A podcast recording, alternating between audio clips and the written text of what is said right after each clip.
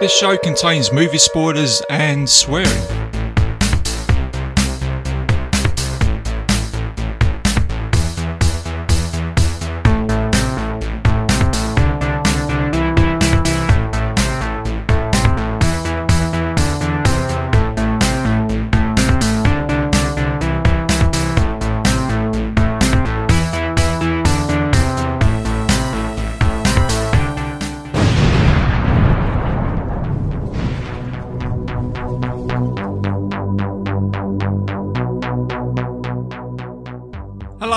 Welcome back to another episode of Bite Size Cinema. I'm your host RJ McCready, and for this episode, I'm going to be taking you back to a year in 1985 to look at Terry Gilliam's nightmarish, dystopian fantasy movie Brazil.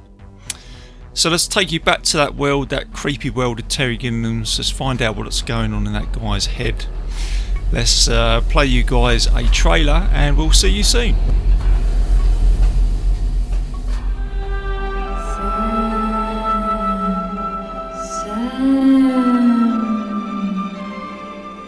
Do you wake from your finest fantasy only to return to your daily nightmare?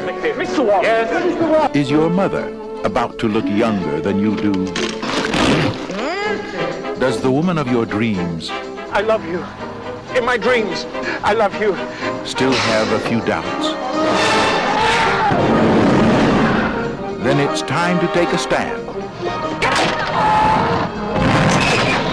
To break out of your dull, humdrum life and into Brazil. You're So pleased you can make it right this way. It's about flights of fantasy and the nightmare of reality. We're all in this together. Terrorist bombings, I don't think it involves anything unsavory. You trust me, Jack? And late night shopping. True love You don't trust me? Trust you? Trust you? The man who hijacks my truck, loses me my job, has every security man in town looking for me? Of course I trust you. I was only trying to help. Yeah. and creative plumbing. There's your problem. Can you fix it? No, I can't. From Terry Gilliam, director of Time Bandits, Jonathan Pryce, Sam, what are we going to do with you? Robert De Niro, I came into this game for the action, the excitement. Go anywhere, travel light, get in, get out, wherever there's trouble, a man alone. Katherine Helmond, and Michael Palin. We've always been close, haven't we? Yes, Jack? Well, until this all blows over, just stay away from me. Brazil. It's only a state of mind. We're all in it together, kid.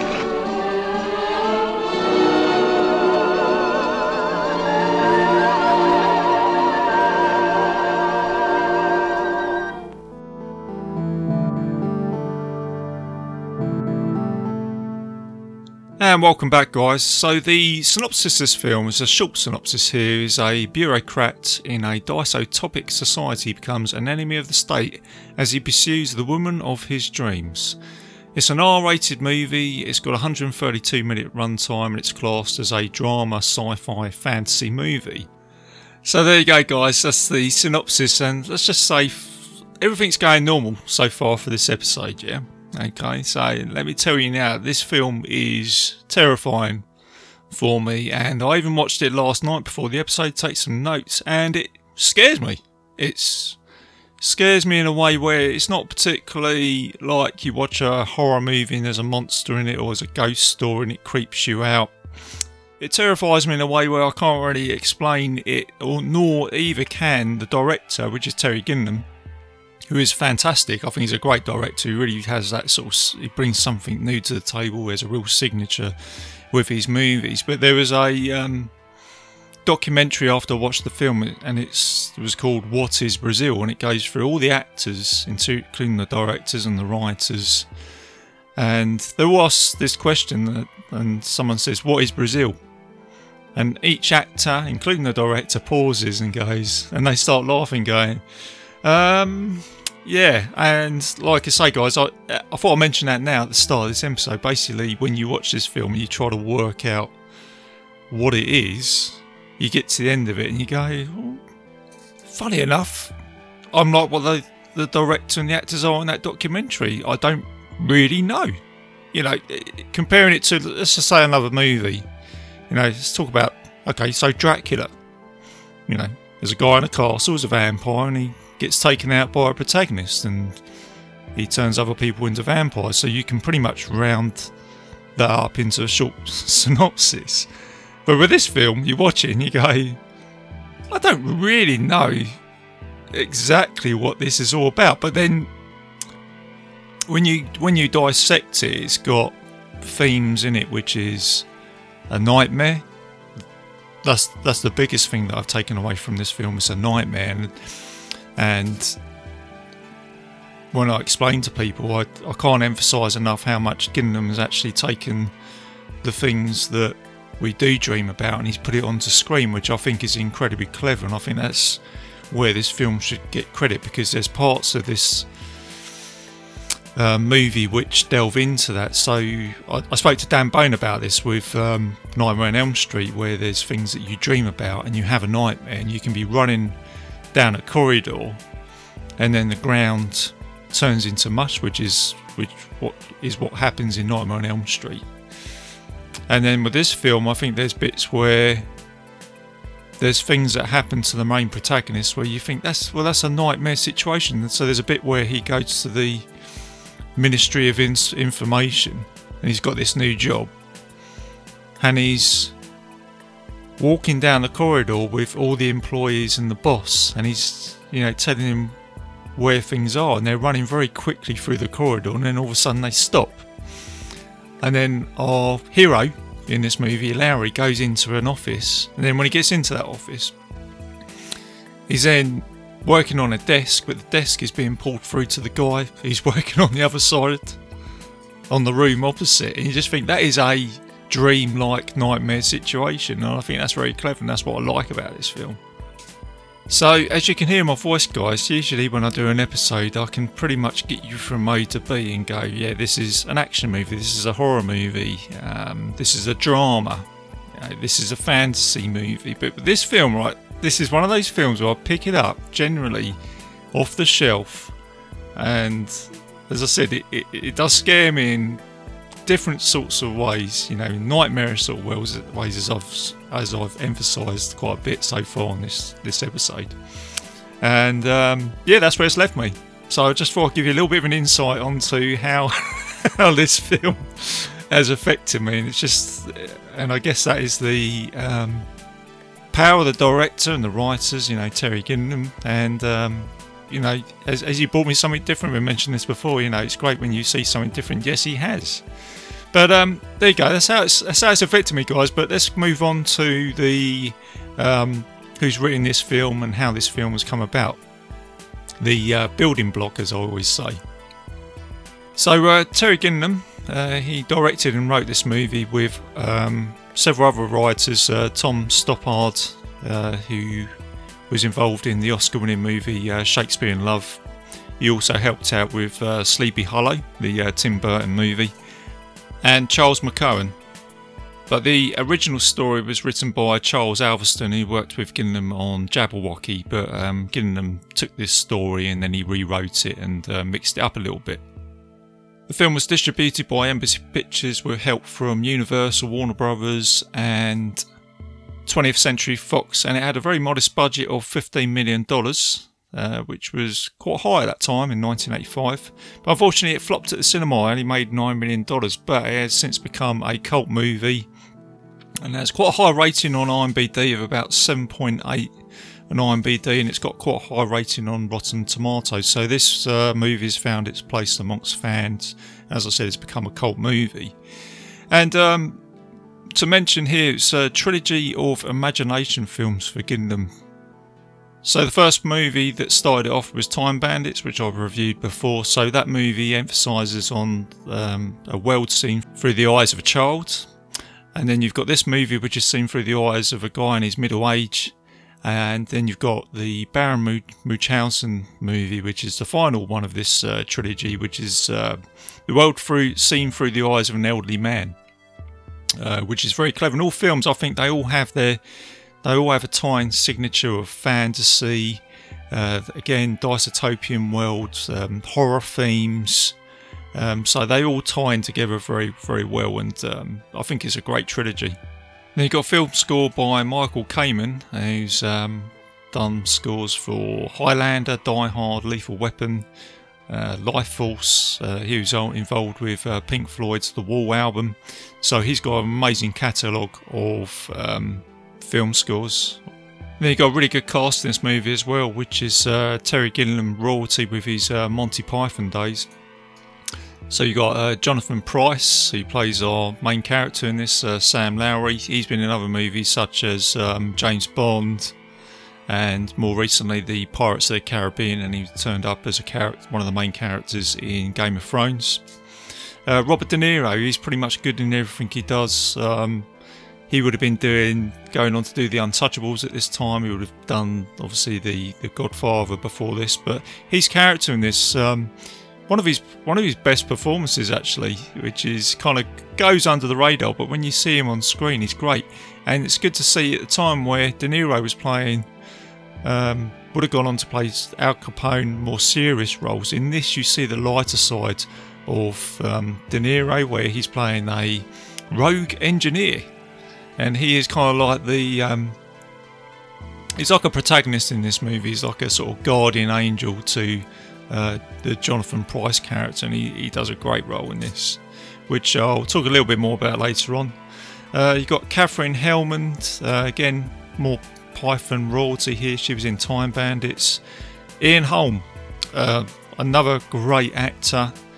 He plays Ash in Alien, and he's he was also in Time Bandits. So again, another royalty character for Terry Gilliam. Uh, Bob Hoskins, funny enough, he plays a plumber in this movie just before he goes on to play, um, or should I say, he went on to go and play uh, Super Mario but he was in this playing a plumber before that. Uh, Michael Palin, and you've got Kim Greist who plays Jill, and she's the um, lead uh, female character in this movie, and she was also in other movies such as Chud. From around about this time, I think it was the same year, 1984, was a horror movie which I reviewed, and she was also in Michael Mann's Manhunter. And also to mention, you've got Nigel Planer from The Young Ones. He played Neil in The Young Ones, and Gordon Kaye from Hello. So the cast in this movie is really good. There's characters who you you, you watch this movie, you go, oh yeah, that's uh, like I say, that's Robert De Niro, that's that's Ian Holm. You can sort of relate them to other movies. So it's a really good um, cast in this movie. I'll have to say, everybody does a real cracking performance in this film as well. So, um, yeah, it's uh, like I say, as I always say, guys, it's a great building block. But um, moving on to a little bit about this film as well. So I, I, said a bit about how this film freaks me out and everything like that. But um, it's just sort of looking to Terry Gilliam's uh, work career here with how this film became about because um, he is known for exploring the themes of imagination and its importance to life and express uh, opposition and bureaucracy and authority and all those sort of things. And that's what this basically as a roundup, this is what this film sort of delves into, like a, a, total, a total state, as they call it. Um, and um, George Orwell's um, novel, the 1984 novel, that's uh, talking about like the Big Brother, is a massive part of this movie as well, which uh, delves into that. And the other thing I like here, there's just a quote here that I found as saying that this film is based on like a retro futurism, uh, which basically is the way that's explained is that it's a filmmaker making a movie in the 1940s about what life would potentially be like in the 1980s. So you're kind of like using that type of uh, steampunk technology that you see in this movie, which is, say, like from the 1940s, but then jazzed up a bit with future technology. So it's kind of like a look into the future and stuff like that, which is very clever. Um, whilst I'm talking about technology with this film as well, it's worth bringing up.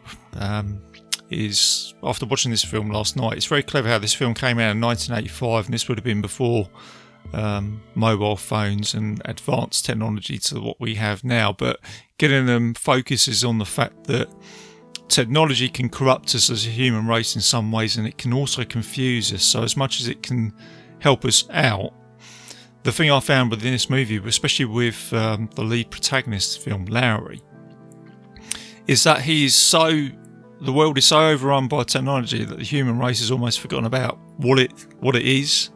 And there's a certain type of sort of selfishness in this film. There's a, there's a particularly very good bit in this film where he goes to visit his mum and her friends, and they're having dinners. Again, it's a very creepy, horrible scene for me, you know. And they're having dinner, and they're basically they're all up their own arse you know, his mum, she's very sort of into herself with her friends, and Lowry's trying to sort of be there, and he's very much like the outsider in this uh, network. And there's a clever bit here where there's actually like an awful terrorist incident where there's an explosion in the restaurant, and you can sort of look at this as if it's like that's awful. But what I've noticed here is that um, his mum and her friends are still having dinner whilst all this chaos is going around them, and it's almost like it's. It, I think the point that Gilliam's trying to make is there's some people um, who really don't care. You know, they, they can, they can almost like just block that out and go, no, I don't care about all that. What's going on? This is my little world. This is my little bubble. And you know, I'm so up my own arse that I don't really care. So I think there's, there's like clever little bits like that in this film, and I think that's kind of how you got to watch this film. You always got to pause look what's happening in front of you, take it away, and then sort of move on to the next bit. Then, um, and then you go into another scene which is just as crazy as the one that you watched before that. So, I just thought I'd bring that up now as a kind of um, a bit of you know Gilliam's directing and storytelling, all that sort of stuff. And the other thing I like as well, um, before I get into the the review of the movie, is the actual. Um, the the way this movie is shot with the lens and the angles, and you get some like pan shots. You get shots that move move backwards and forwards. Um, some some scenes are a little bit distorted, so it makes you feel a little bit out of place. So yeah, it, and I think that's like a clever signature way that the director puts this into the film with the the rest of this trilogy with Time Bandits and Munchausen, you see those directional shots in those movies as well. So let's do a um, a bite-sized review of this uh, this crazy movie, guys, and just give me a break here, guys. All right, this ain't a, no normal movie to review. So, uh, in the words of Jack Burton, I will do my best here. All right, okay. So, okay, let's do this. So the film starts off saying it's somewhere in the 20th century and it's like a dystopian world which is polluted. It's um, there's a lot of consumerism going on. It's hyper bureaucratic and um, then go on to our main character which is Sam Lowry who is a government employee who um, frequently daydreams of himself as a winged warrior saving a damsel in distress. So, in all this uh, chaos in this world he's living in, he just dreams of um, being a superhero, basically.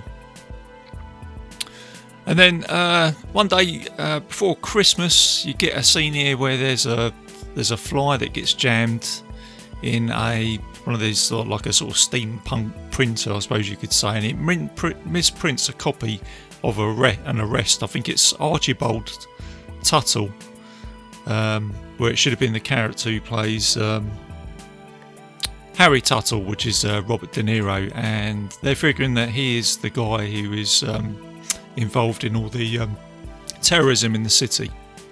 So you get a horrible scene here where you, have got a family who are with some kids, and the kids are just about to enjoy Christmas, and then you get this um, arrest team that come flying through the um, ceiling with machine guns, and they arrest the wrongly accused um, Mr. Archibald Tuttle, and they take him away. So that's your first sort of like nightmare scene.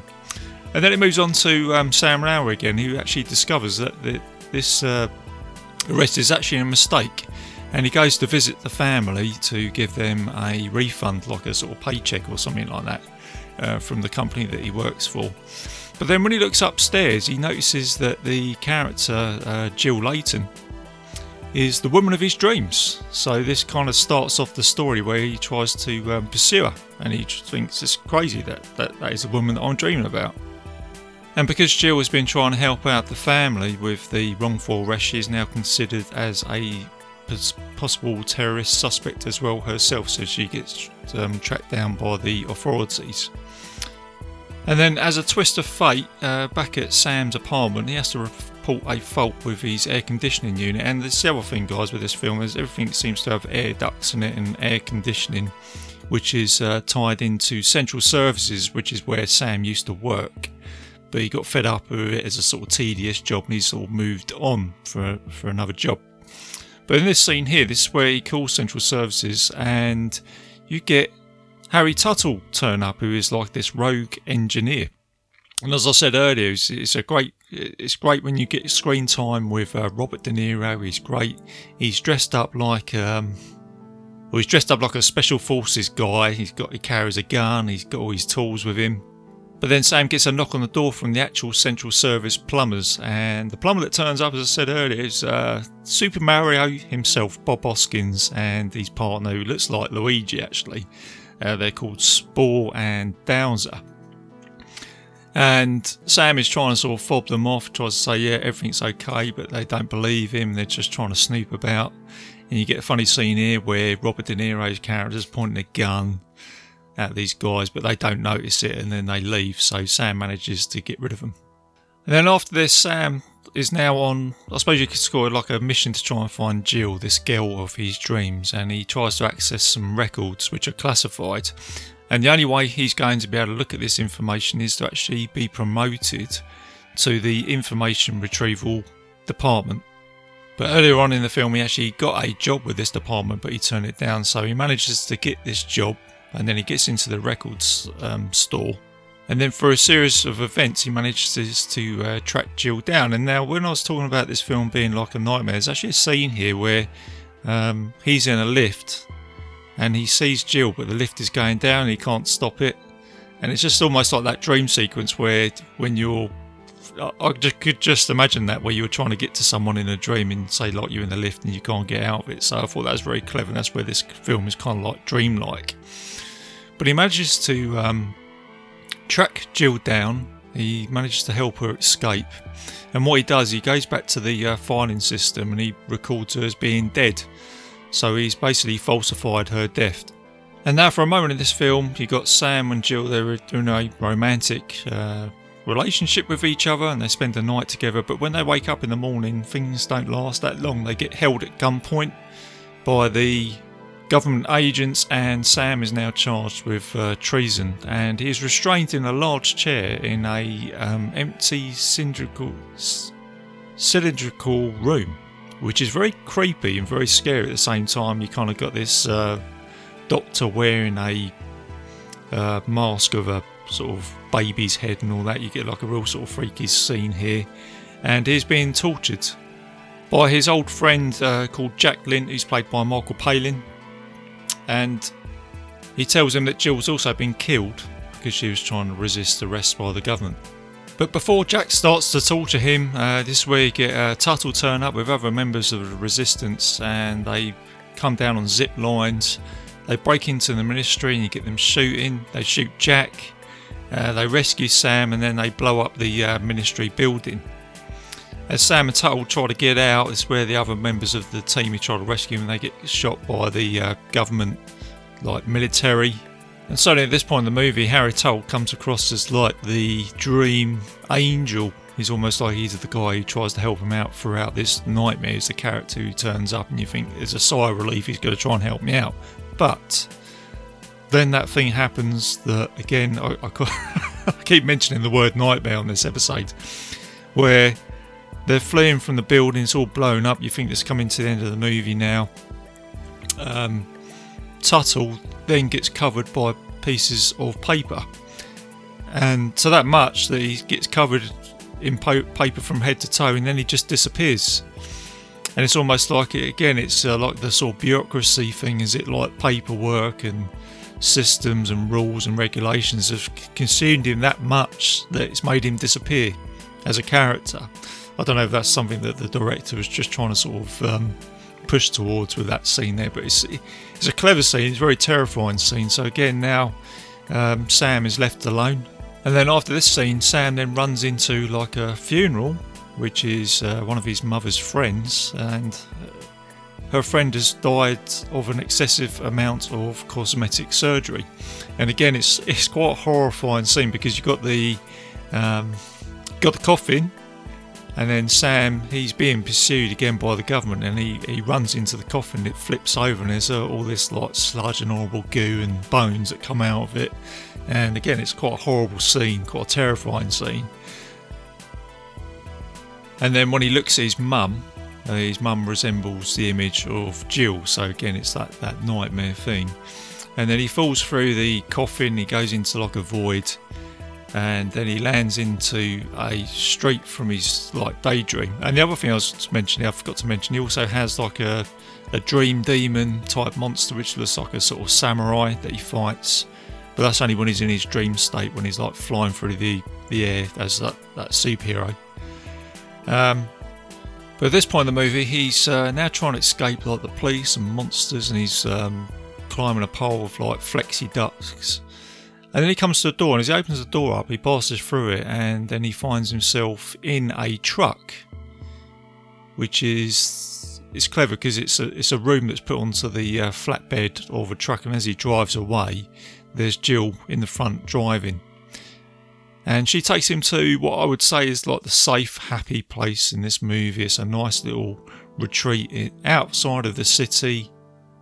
And he's living the idyllic life with the woman of his dreams in a nice house away from the city.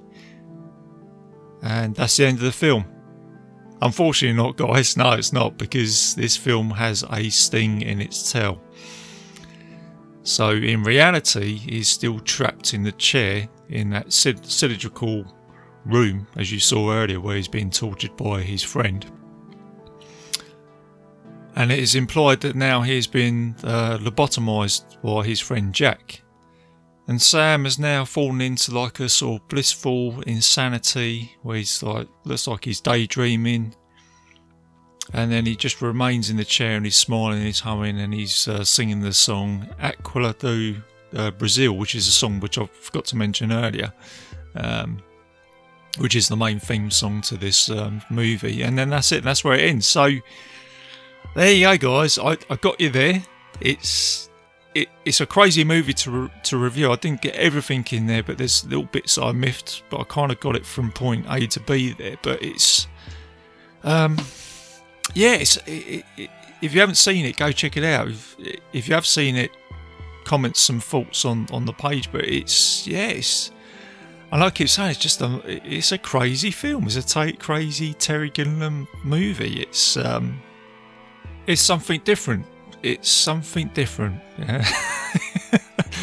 I think I'll leave it at that. But what I will say is like um it for all its craziness and stuff like that, it is it's a well put together movie um, with some great performances from some great actors some really good special effects, um, some real pyrotechnics, um, stuff which is um, probably a little bit ahead of its time, very good for its time in the mid 80s. You know, the, the effects that they did manage to put together, uh, the soundtrack, the score.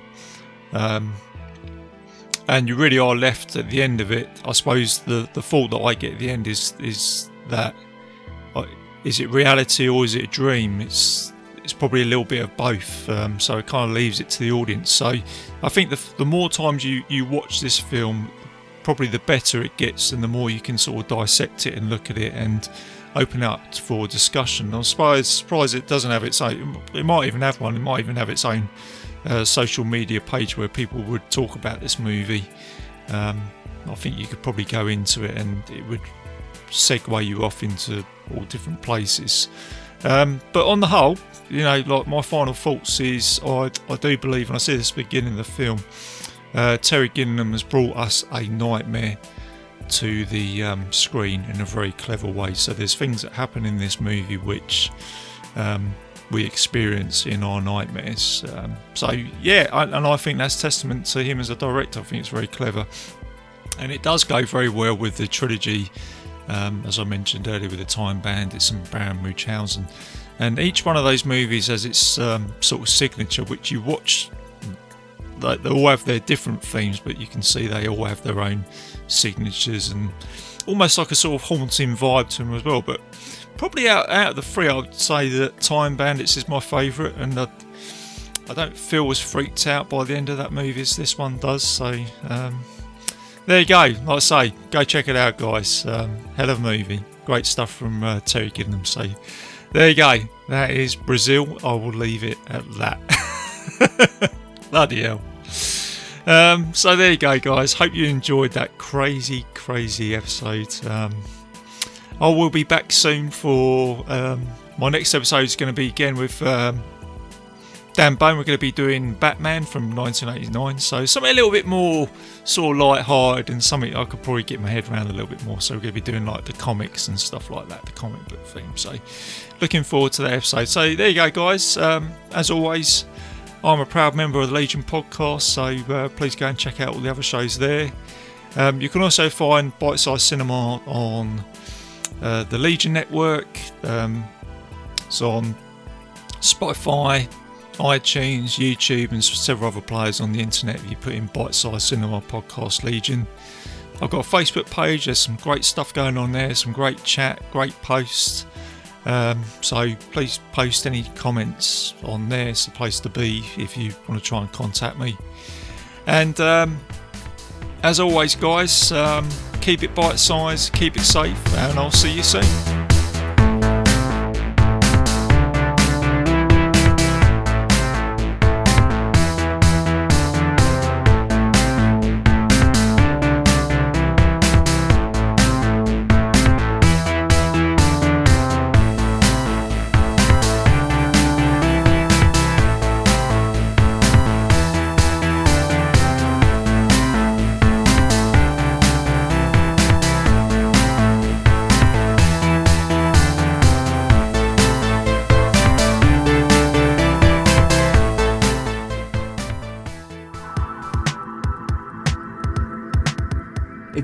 This show, then make sure you check out the other great shows on the Legion Podcast Network, like Cinema Psyops, Cinema Beef, Devour the Podcast, Duncan and Bo Come Correct, Exploding Heads Horror Movie Podcast, Friday the 13th, Get Slayed, The Helming Power Hour, Hello, This is the Doom Show, Hero Hero Go Show, Kill the Cast, Underwater Kaiju from Outer Space, Jerry Hates Action, Legion After Dark, Mental Health, Obsessive Cinema, Discourse, Pick Six Movies, the podcast by The Cemetery, the podcast on Haunted Hill, the Psychosemantic podcast, Rick Radio, House of Wax, Dude Looks Like the 80s, Rabbit and Red Radio, the Shadecast, Short Bus Cinema, Two Drink Minimum Commentaries, the VD Clinic, Who Will Survive Horror Podcast, and Which versus the Doomsday Clock. With such a wide spread of shows, there is guaranteed to be a niche for you to fall in love with. Horror, politics, movies, books, sex, music, commentaries, health, video games, kaiju, action, news, comedy, and opinions that would most likely get you killed in some parts of the world.